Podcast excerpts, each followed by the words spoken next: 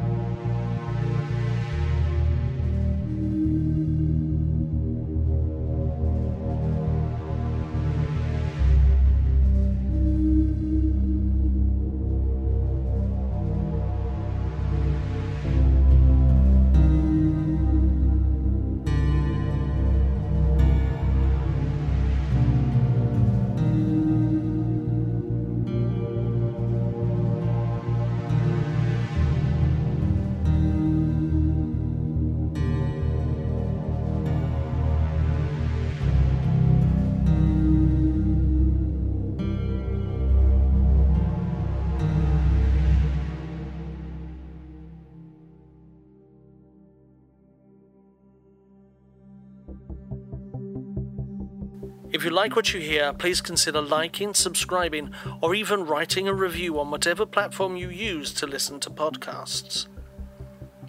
As always, we like to remind the listener that within this podcast are descriptions of murder and death, and you should be cautious if you find such things distressing. Also, with every story, there are victims, so please spare a thought for those who have suffered. Early Encounters. It has been stated that the first events of the Highgate vampire incident occurred in London in 1969, when the British Psychic and Occult Society was to suddenly receive a report of a strange spectral creature in and around the area of Highgate Cemetery. But there were earlier claims in 1967 when two teenage girls were traversing along Swains Lane and stated that they had seen the dead rise from their graves at the cemetery's north gate. It was concurrent to these encounters that a dark tale about a tall man with a hat being repeatedly seen in the vicinity began to circulate. This sinister figure would linger slowly and purposefully about the cemetery before vanishing through the perimeter walls. The towering black ghost had been observed prowling amid the tombs of London's Highgate Cemetery. According to the London Evening News on November the 2nd, 1968, graveyard desecrations by unknown persons occurred at Tottenham Park Cemetery in London on the night of Halloween 1968. Tottenham Park Cemetery is located 10 miles from Highgate Cemetery, but the subsequent events are often attributed to the Highgate location. In the Tottenham Park case, no figures were spotted, but flowers from graves were laid in circular designs, with blooms bunched into arrows, now pointing to a new grave, which had been unearthed and the coffin opened. The body within had been disturbed, but by far the most horrific thing to occur was that an iron spike had been thrust through the lid of the coffin and into the corpse's breast. More otherworldly apparitions were sighted at Highgate Cemetery in 1969, according to accounts received by the British Psychic and Occult Group. The majority of the claims were from persons who claimed to have been challenged by this apparition, which always appeared as the same tall black figure and was observed either within or while traversing through Highgate Cemetery. One elderly lady claimed she was scared by a tall dark man who approached her from beyond the cemetery gates. She had gone on a late night stroll with her dog but as she reached the cemetery gates, it began to cry and tried to flee. In a couple of seconds, she looked up and saw a person with blazing eyes looking at her. It went without a trace. The majority of the tales regarding this figure were from individuals who claimed to have been approached by this ghost, which terrified anyone who was in pursuit of travelling through the cemetery.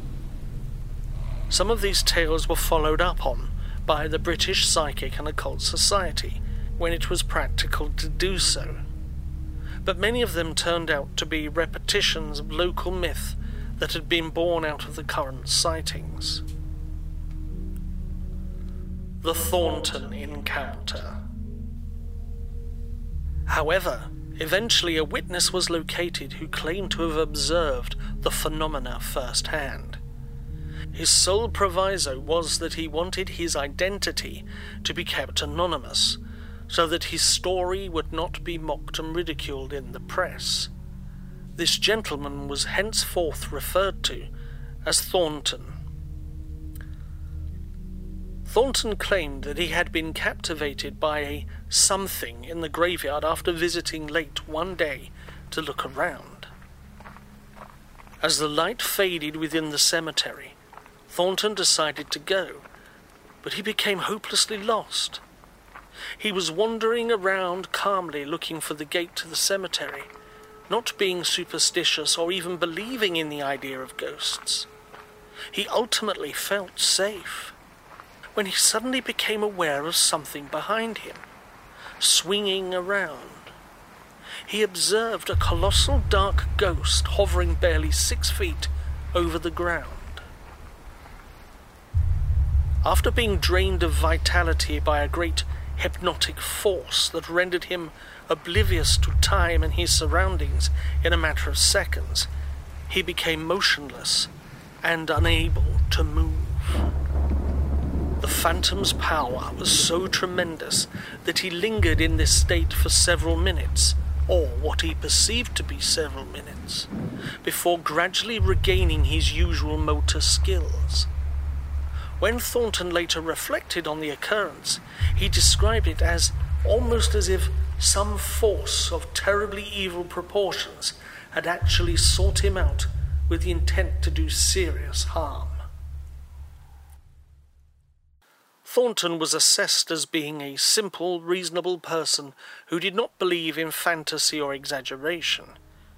His job as an accountant alone lent itself towards demonstrating that he was fascinated by logic.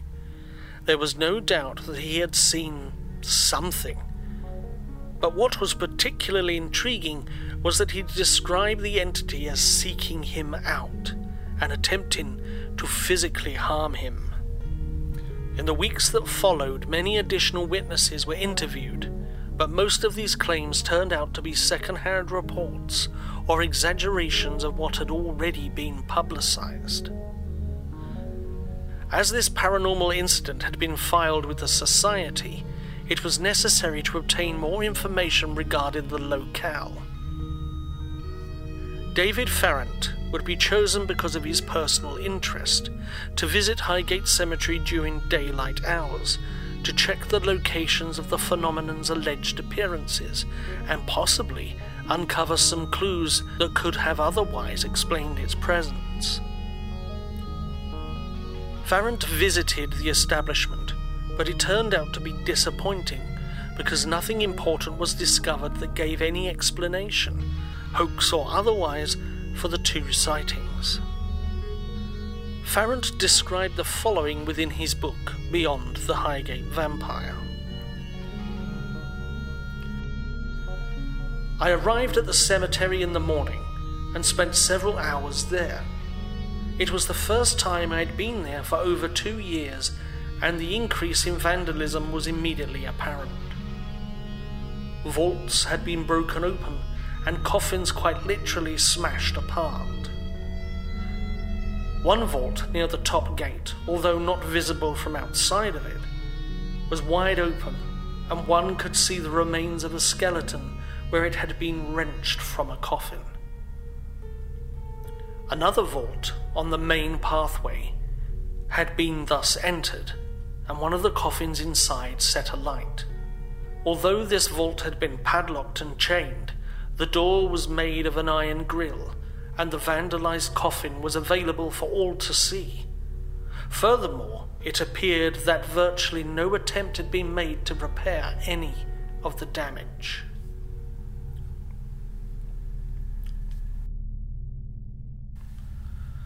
The only real indication the Society had of any events occurring was the two accounts that had been filed, and it seemed to David Farrant the only way to credit or discredit their accounts and thus justify a full investigation was to spend a night in the cemetery to see if the phenomenon could be witnessed.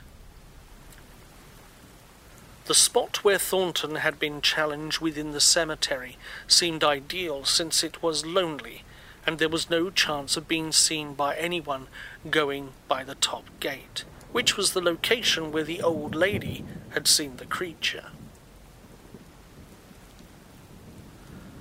The day chosen was December the 21st. The potential that the monster may be physically dangerous was not discounted. Farrant stated that he left the graveyard at 11 p.m and walked down the tiny alley that ran alongside the cemetery. It was here that he became conscious of what he called an extraterrestrial presence, which manifested as a feeling of no longer being alone.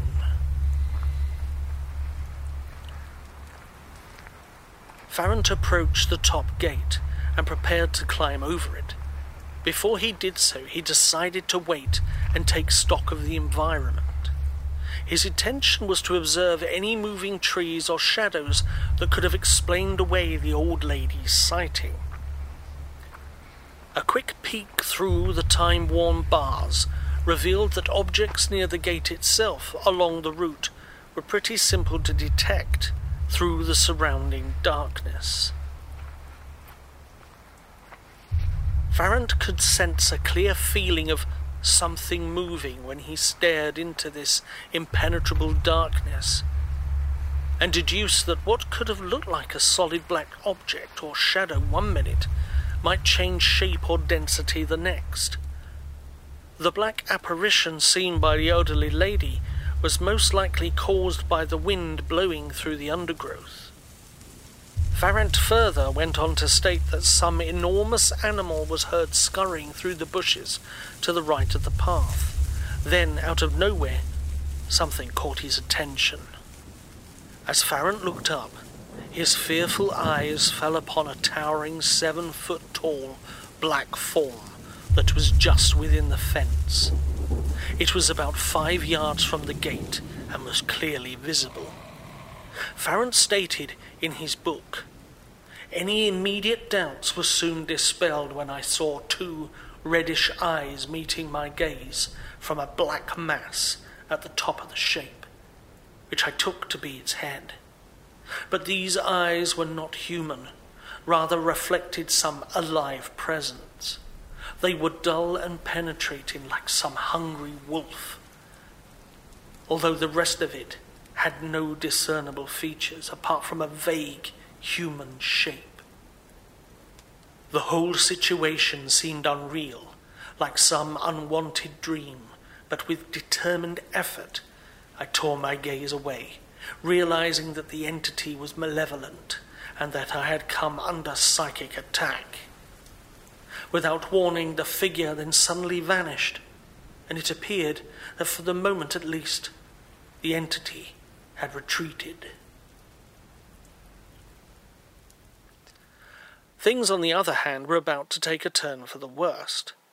Animals were being found dead within the cemetery, drained of blood and with puncture wounds on their throats in the early months of 1970.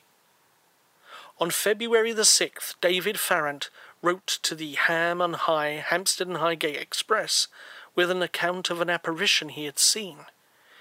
He reported his sighting of the black figure gliding around the area, and he was convinced that it was supernatural. After his letter was published, several other worried locals wrote in to say that they had seen the creature as well, with some reporting blood red eyes and several claiming it glided rather than walked and was dressed in a dark grey suit.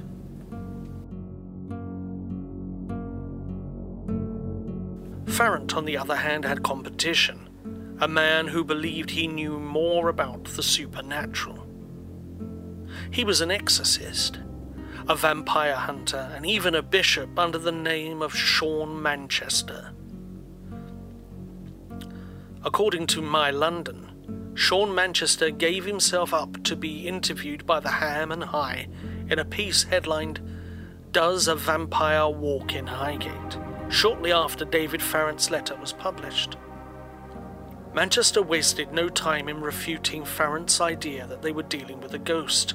Writing, after studying the evidence and reading all the witness reports, he was certain of the matter at hand, and I have a quote here It became appallingly apparent that the people of Highgate were not witnessing a harmless earthbound apparition, but a vampire. Manchester made a number of dramatic assertions during his interview, including that this person was a king vampire, a medieval black magician who conducted black magic in Dracula's home before his physical demise and subsequent burial in the cemetery. Vampires have been recorded from the beginning of time. Every culture, every civilization has documented the existence of these awesome creatures of supernatural evil. It's only in recent years that the church and the society that we live in, which is mostly materialistic one, has felt embarrassed by the admission that there can be such things as vampires. Mr. Manchester said that a modern Satanist had revived the body of the king vampire and that his demonic form now patrolled the graveyard at night. Manchester stated that two Highgate girls who were originally victims of the vampire were now suffering from odd ailments and had been observed sleepwalking like zombies through the cemetery, with puncture marks on their necks, thusly implying that a vampire had been feeding on them for his own nourishment. Manchester claimed to have spoken with residents who had witnessed vampire activity. A schoolgirl by the name of Elizabeth had spotted the vampire while strolling along Swains Lane. Elizabeth began to have dreams in which an evil creature attempted to enter her room at night. Two small incisions emerged on her neck eventually, and she began to show signs of anemia. It was stated that her health quickly improved when Manchester and Elizabeth's boyfriend packed her room with garlic, crucifixes, and holy water. Another young woman by the name of Jacqueline told Manchester she awoke in the middle of the night with something chilly gripping her hand. She later discovered large wounds in her skin where she would have struggled to release her hand the next morning. Following the release of information on the Highgate vampire, Manchester stated that more people contacted him, all reporting a towering black figure with fiery eyes. As both Farrant and Manchester strove to stake their claim, a fierce rivalry arose between the two men, which would last as long as the tale of the vampire itself. Fully focused on the Highgate saga, Farrant originally refuted Manchester's accusations, insisting that it was a ghost and not a vampire, and that the media had enormously inflated the vampire concept. Manchester, on the other hand, was not having it with the ghost notion. He established himself as the dramatic hero of the tale from the start, portraying himself as the vampire hunter who would bring down the vampire of Highgate. The media, of course, was enthralled by this.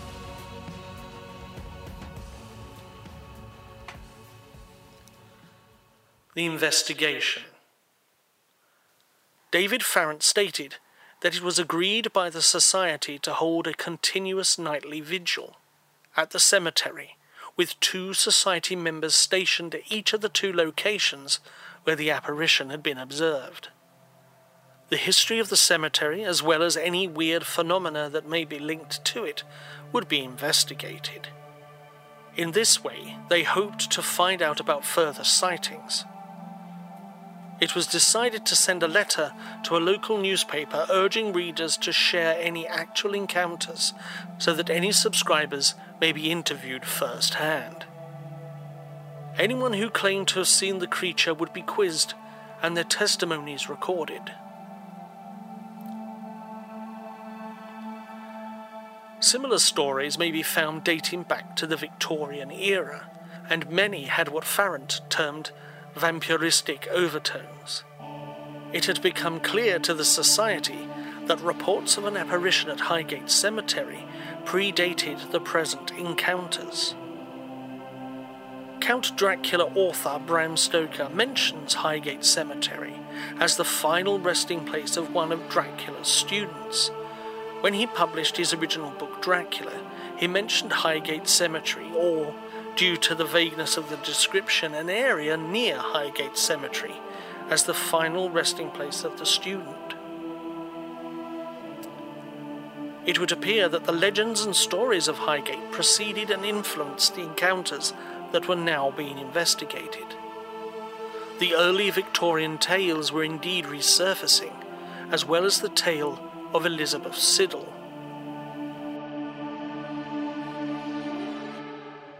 Siddal was buried beside her father in law, Gabriele, at the Rossetti family cemetery on the west side of Highgate on February the 17th, 1862. She was an English painter, poet, and model who lived from July the 25th, 1829 until February the 11th, 1862. Her mother in law, Frances Rossetti, 1886, Christina Georgina Rossetti, 1895, and William Michael Rossetti, 1895, are all buried in the same grave. Her husband, Dante Gabriel Rossetti, gave Charles Howell, a flamboyant figure who had made his way into the pre Raphaelite group by claiming to be Portuguese aristocracy, and even donned a beautiful crimson belt to prove it permission to disinter her coffin in August 1869 in order to collect a handwritten volume of Rossetti's poems that he had placed beside her head before burial. Howell did this in October 1869 with the help of Dr. Llewellyn Williams and two others. Following that, Dr. Williams disinfected the book, and the contents were then published in Rossetti's Book of Poems, 1870. Charles Augustus Howell described the extraordinary sight of the undecayed body with luxuriant red gold hair that practically filled the casket. The inference being that Elizabeth was undead or in a state of catalepsy. However, there also appeared to be more substantial proof about the occult ceremonies to which Manchester referred to in his Ham and High interview.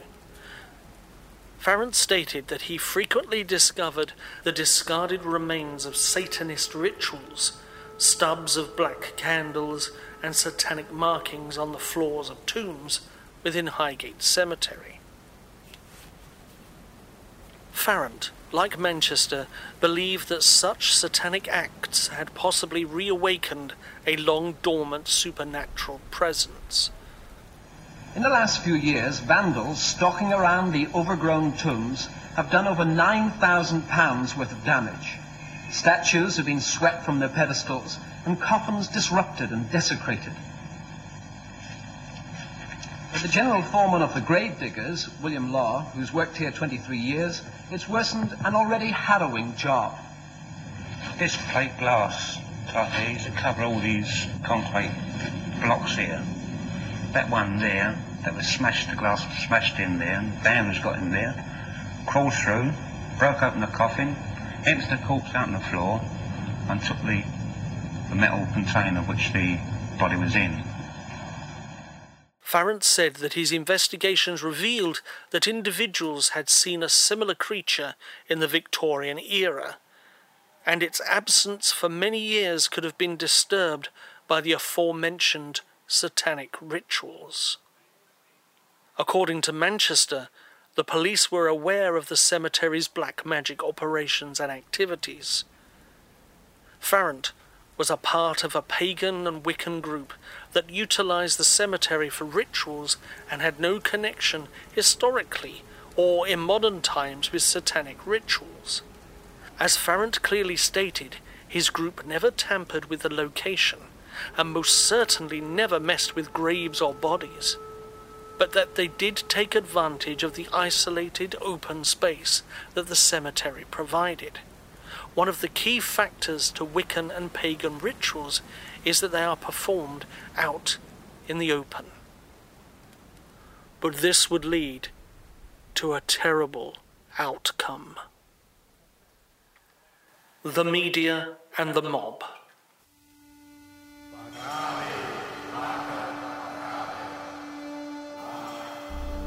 The Hampstead and Highgate Express continued to pursue the sensational vampire tale over the next few months, interviewing Farrant and Manchester on many numerous occasions.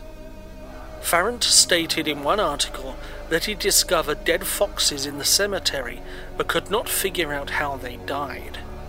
The article was published on March the 6th, 1970. Manchester also claimed to have seen the foxes as well and speculated that the vampire may have been feeding on them.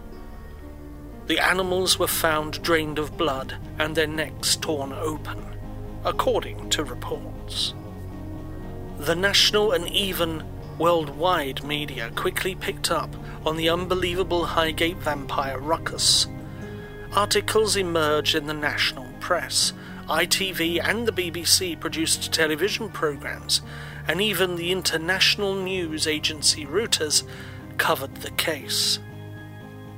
A cultural shift was happening in the United Kingdom, and to a lesser scale, the world. Stories of the strange and mysterious were no longer being swept under the carpet, and in some cases given front page headlines. The Highgate vampire was part of this rising fascination. Vampires had been the subject of a lot of TV shows and horror films, and in fact, the film Taste the Blood of Dracula, a Hammer horror film released in 1970, was filmed in Highgate Cemetery. This way, gentlemen. We know the way. These men thought they had tasted all that life had to offer.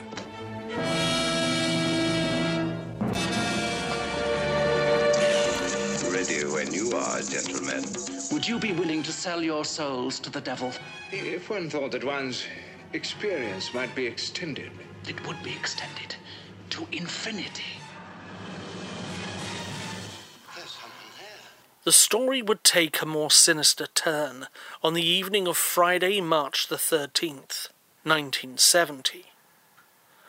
The UK TV network ITV aired a show in which Farrant, Manchester, and others claimed on national television to have seen otherworldly entities in the Highgate area.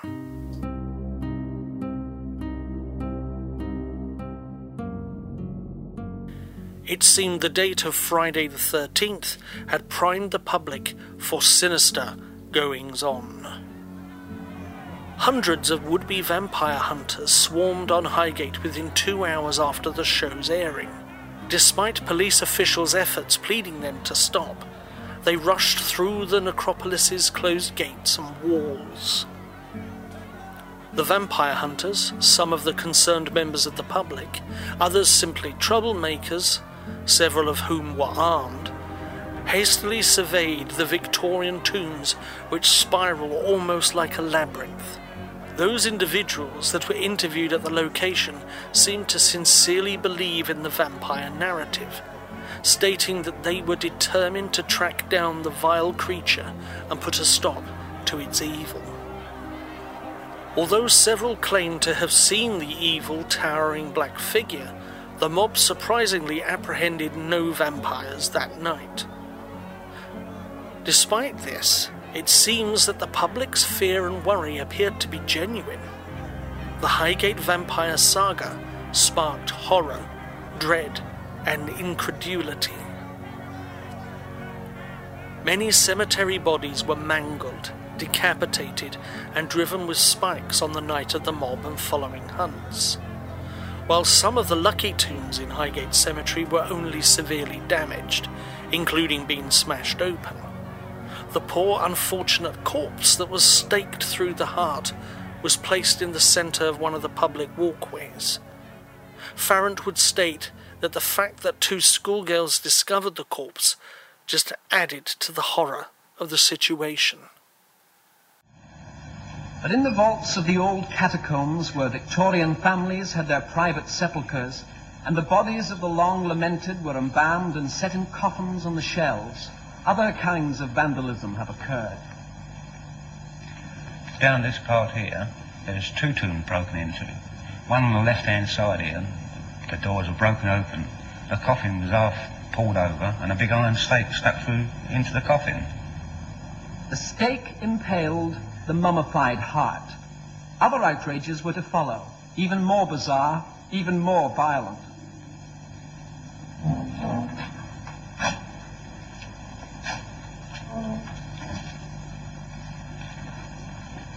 Last August, three schoolgirls came upon the decapitated corpse of a woman scattered across this path here, outside the tomb where it had laid for nearly a hundred years. A week later, the body was removed from the tomb twice in a single day. This desecration was utterly different to anything that had happened before in Highgate Cemetery. This time there was no lead missing from the coffin and there were pentacles and other Satanist symbols chalked here on the walls. The first exorcism.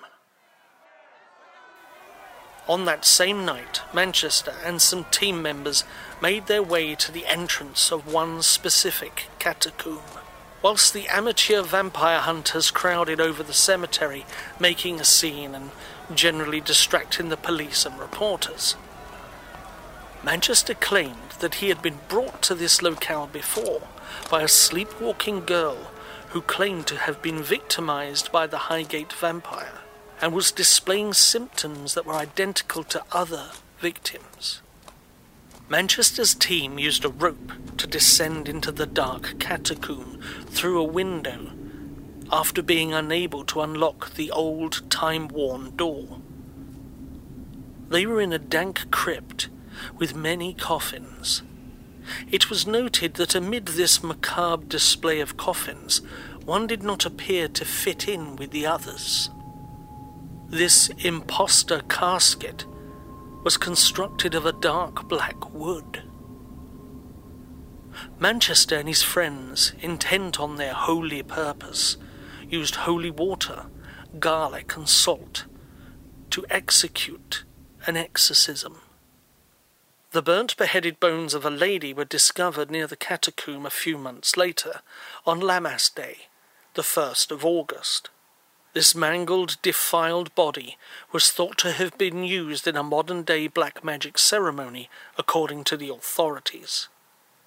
Farrant and Manchester both seemed to grow more active after the mob had descended on the site and the exorcism that was performed by Manchester.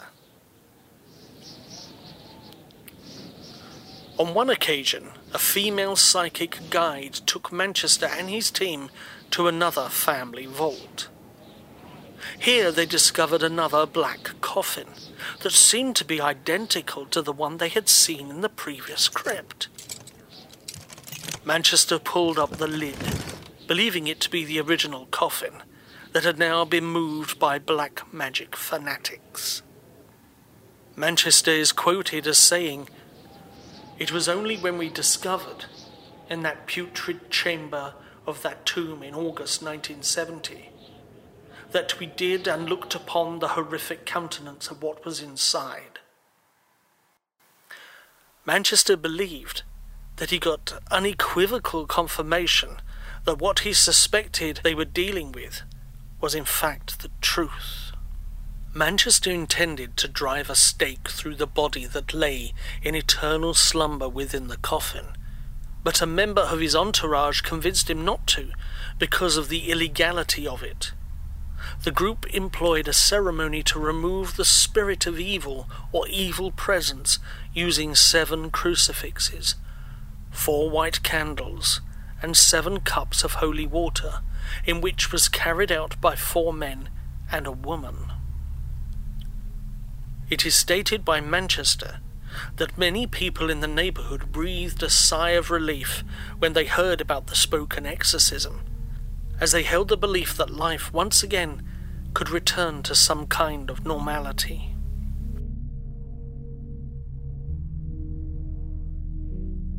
Manchester also stated that the crypt was then bricked up with a crucifix and holy water placed within.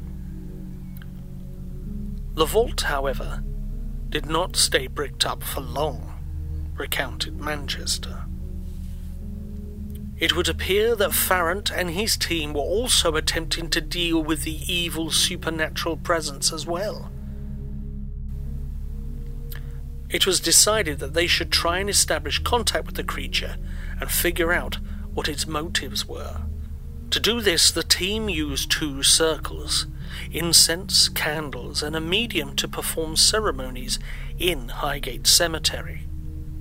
The press interrupted them during their first attempt, and, according to Farrant, another effort a year later resulted with the paranormal entity grabbing the medium by the throat. As a result, the protective circle had to be broken.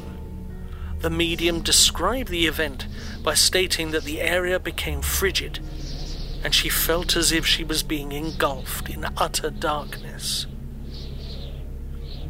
As if something was attempting to strangle her.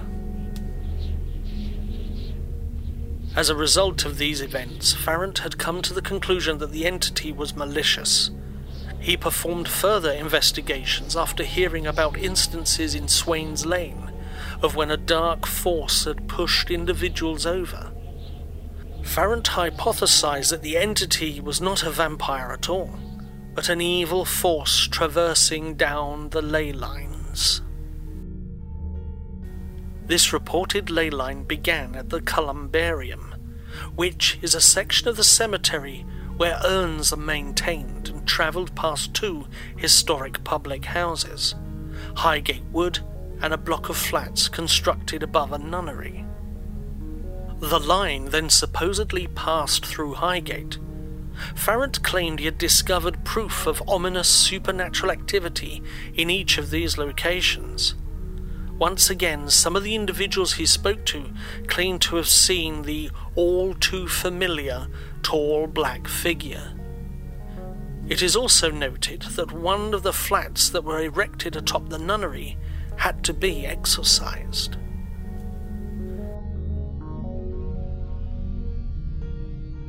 The Arrest of David Farrant.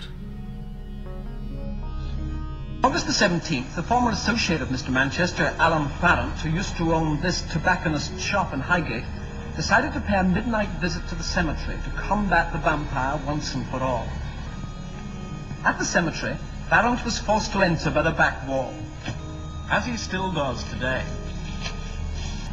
He armed himself with a cross and stake and crouched between the tombstones waiting.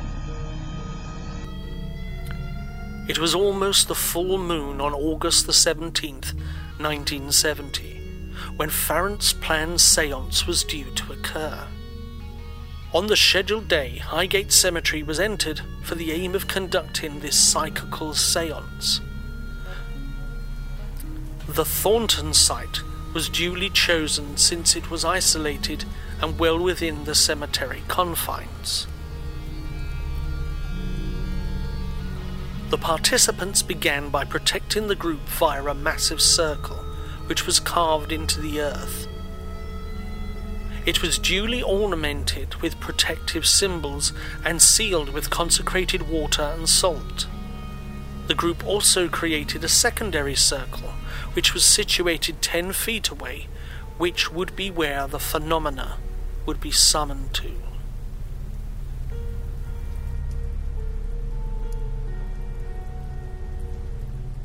The seance began. But only a few minutes later, in the distance within the cemetery, torchlights could be seen. This was accompanied by the muffled sound of human voices. It would transpire that the police were nearing the cemetery's back gate, but fortunately for the group, they were still some distance away.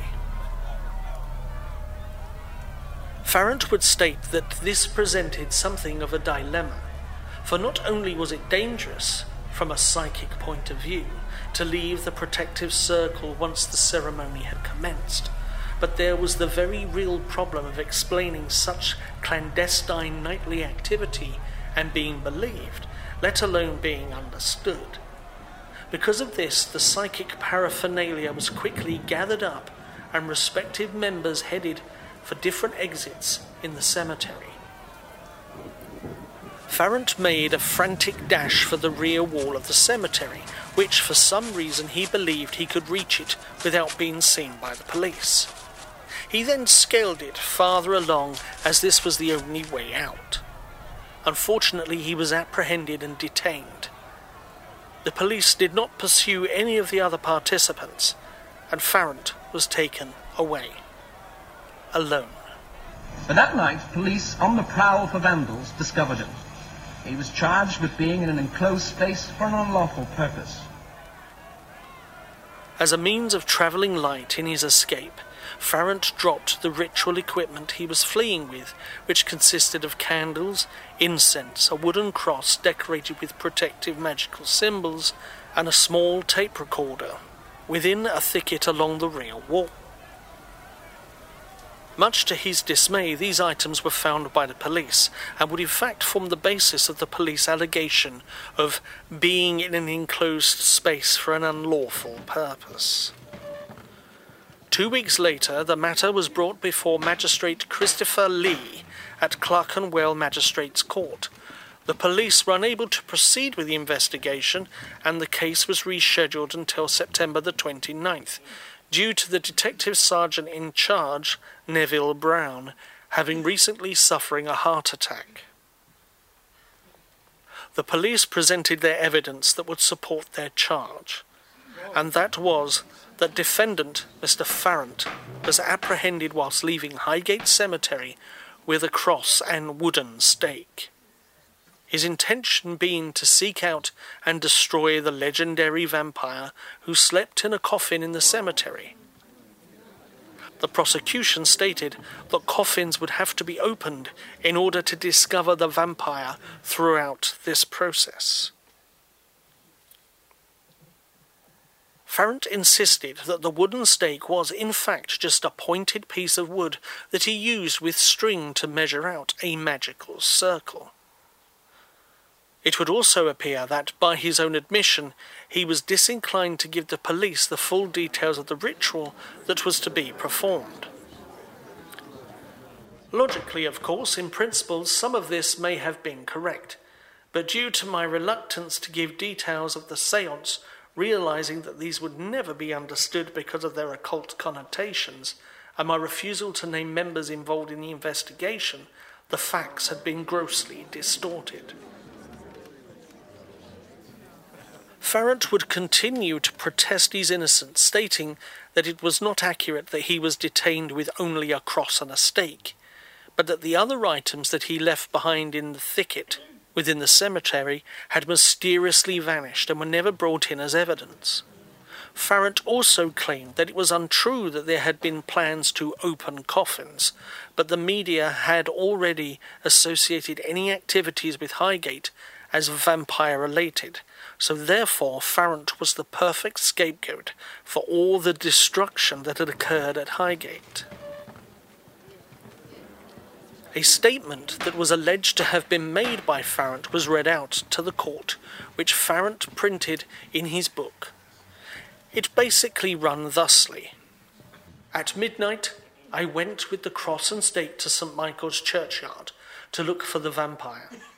Had the police not arrived when they did, my intention was to make my way to the catacombs to search for it. I would have entered the catacombs and inspected the coffins in my search, and upon finding the supernatural being, I would have driven my stake through its heart and then run away.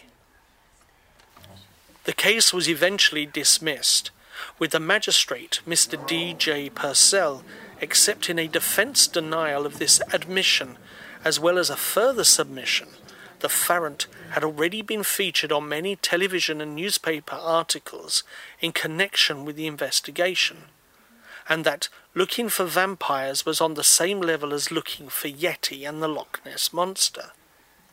The magistrate would further speak on the subject, stating that there was no intention of damaging coffins, and that the cemetery was not a restricted place in the strict legal sense. During the trial, many bizarre and outrageous claims were printed in the press, and after his acquittal, they were never retracted, and have therefore inaccurately spiced the stories of the Highgate vampire. Now, in spite of all attempts by the cemetery owners to bar him, Farrant and his friends still maintain a regular vigil around the catacombs in hope of sighting either the vampire or a meeting of Satanists. The Second Exorcism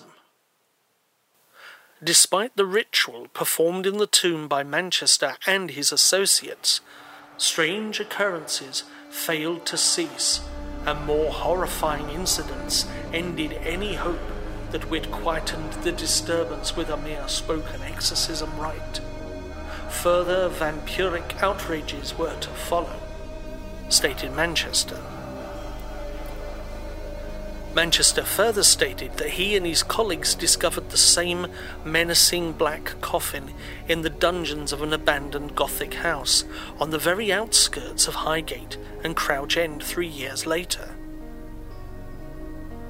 Manchester felt that the coffin had been relocated to evade the watchful eyes of the media and eager vampire hunters. The coffin was brought out of the cellar, up the stairs, and onto the mansion's grounds by Manchester's crew. Dawn was about to break, starting to send spears of bright illumination onto the macabre spectacle below, stated Manchester.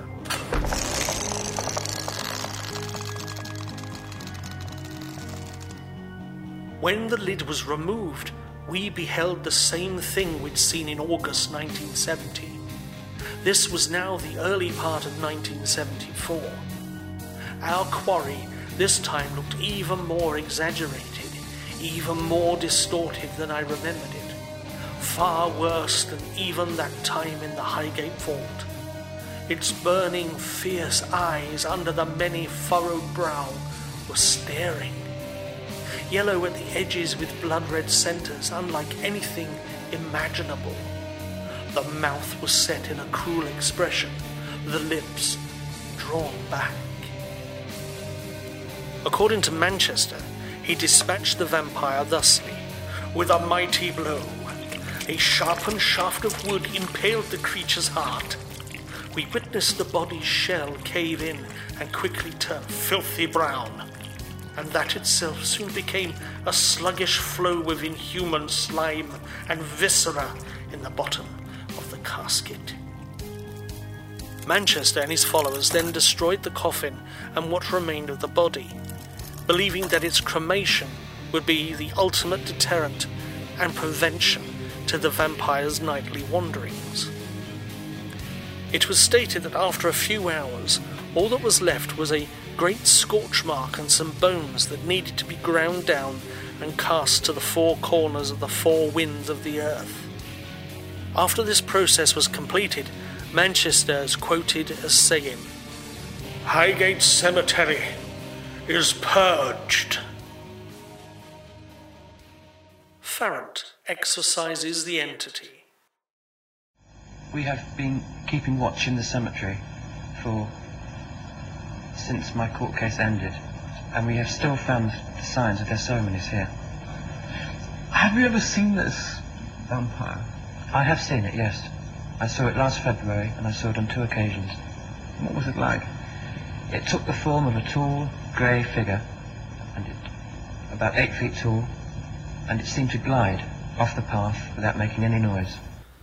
On June the 21st, 1971, several secret occult order members gathered in Highgate Cemetery to perform what David Farrant described as one of the most dangerous magical rituals in existence.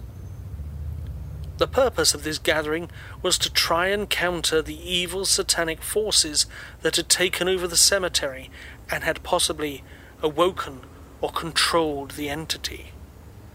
This sudden flurry of activity was due to the fact that Farrant had heard of an encounter of the vampire attacking a little girl in Swain's Lane. She was strolling along Swain's Lane in the early hours of the morning on her way home. A tall black figure with a deathly white face threw her to the ground with considerable force as she passed the graveyard a short distance away. An automobile came to her aid at that same time, and the white faced entity vanished into the brightness of the headlights. She was carried to Highgate Police Station in a condition of extreme shock. Her knees and elbows were covered in abrasions. The police conducted a comprehensive search of the area right away, but they were unable to locate her assailant. Even more enigmatic was the fact that the cemetery was surrounded by 15 foot high walls where the figure had gone.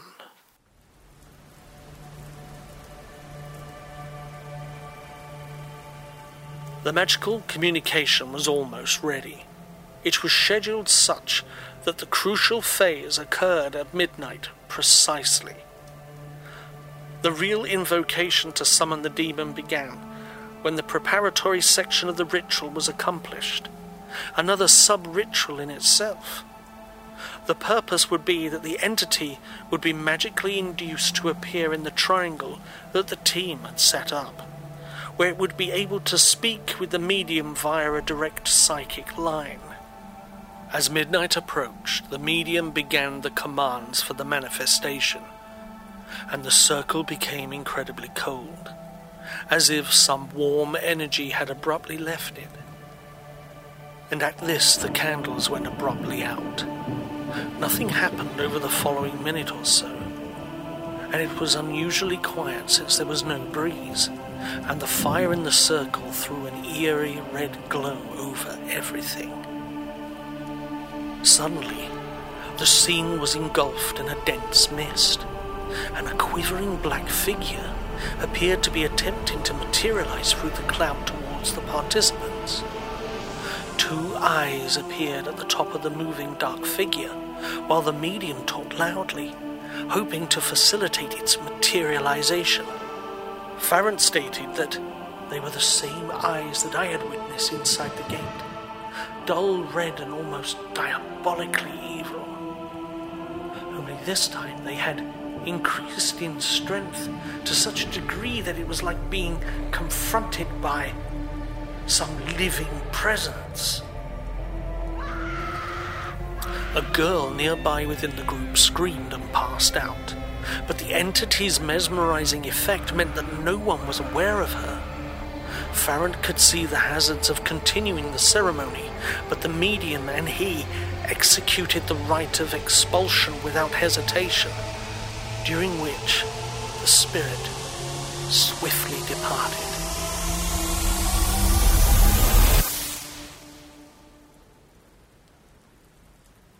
The ceremony had not been a full success, despite the manifestation and quick departure of the spirit. But Farrant and the group took solace knowing that the ceremony had shown that the bulk of sightings and observed interactions connected to the Highgate phenomena were not wholly without substance.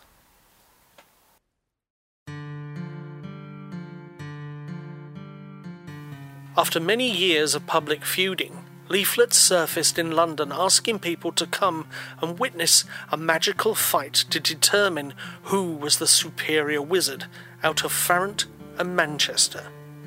It would take place on Parliament Hill in Hampstead on April the 13th, 1973.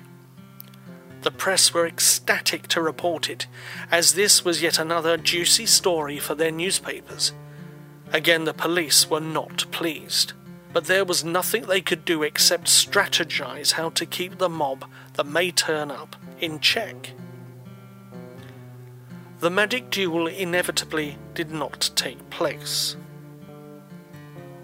According to author Don Ecker, David Farrant discovered after many years later that he was supposed to have killed Sean Manchester in a separate combat in France with swords.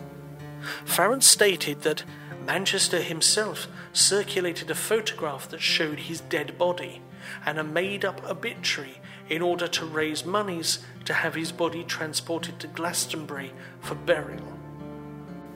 Farrant's flat was subsequently raided by the constabulary, who demanded to know what he had done with the murder victim. Despite all the media sensationalism and personal rivalries, it leaves us with an unanswered question. Was there truly a supernatural presence prowling Highgate? And has it been truly extinguished? Farrant disagreed and ominously from the 1990s to the present, a series of sightings of towering black beings with blazing eyes have occurred. He was quite tall, well over six feet in height, and very slender, said one witness who claimed to have seen the ghost in 1991. He seemed to glide as well, and there was no sound, despite the fact the ground was packed with leaves. I heard no sound from him.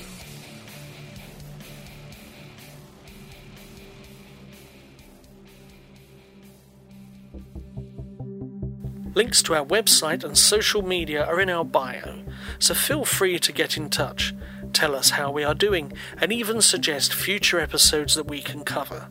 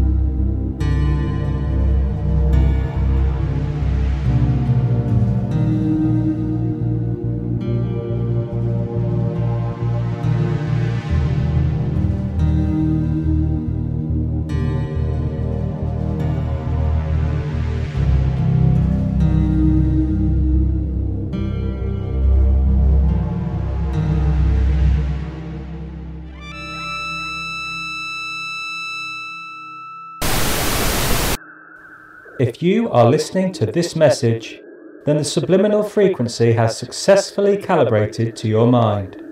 Do not be alarmed. I am here to advise you to explore the Occultaria of Albion. The Occultaria of Albion is both a written series as well as a podcast. It explores various locations where paranormal and supernatural events have occurred. It is a broadcast on a forgotten frequency. Hauntings, time slips, cryptids, cults, and more are investigated and examined. Enter a world designed by Torch and Moonlight. Go to occultariaofalbion.com or search Occultaria of Albion wherever you find your favourite podcasts. End transmission.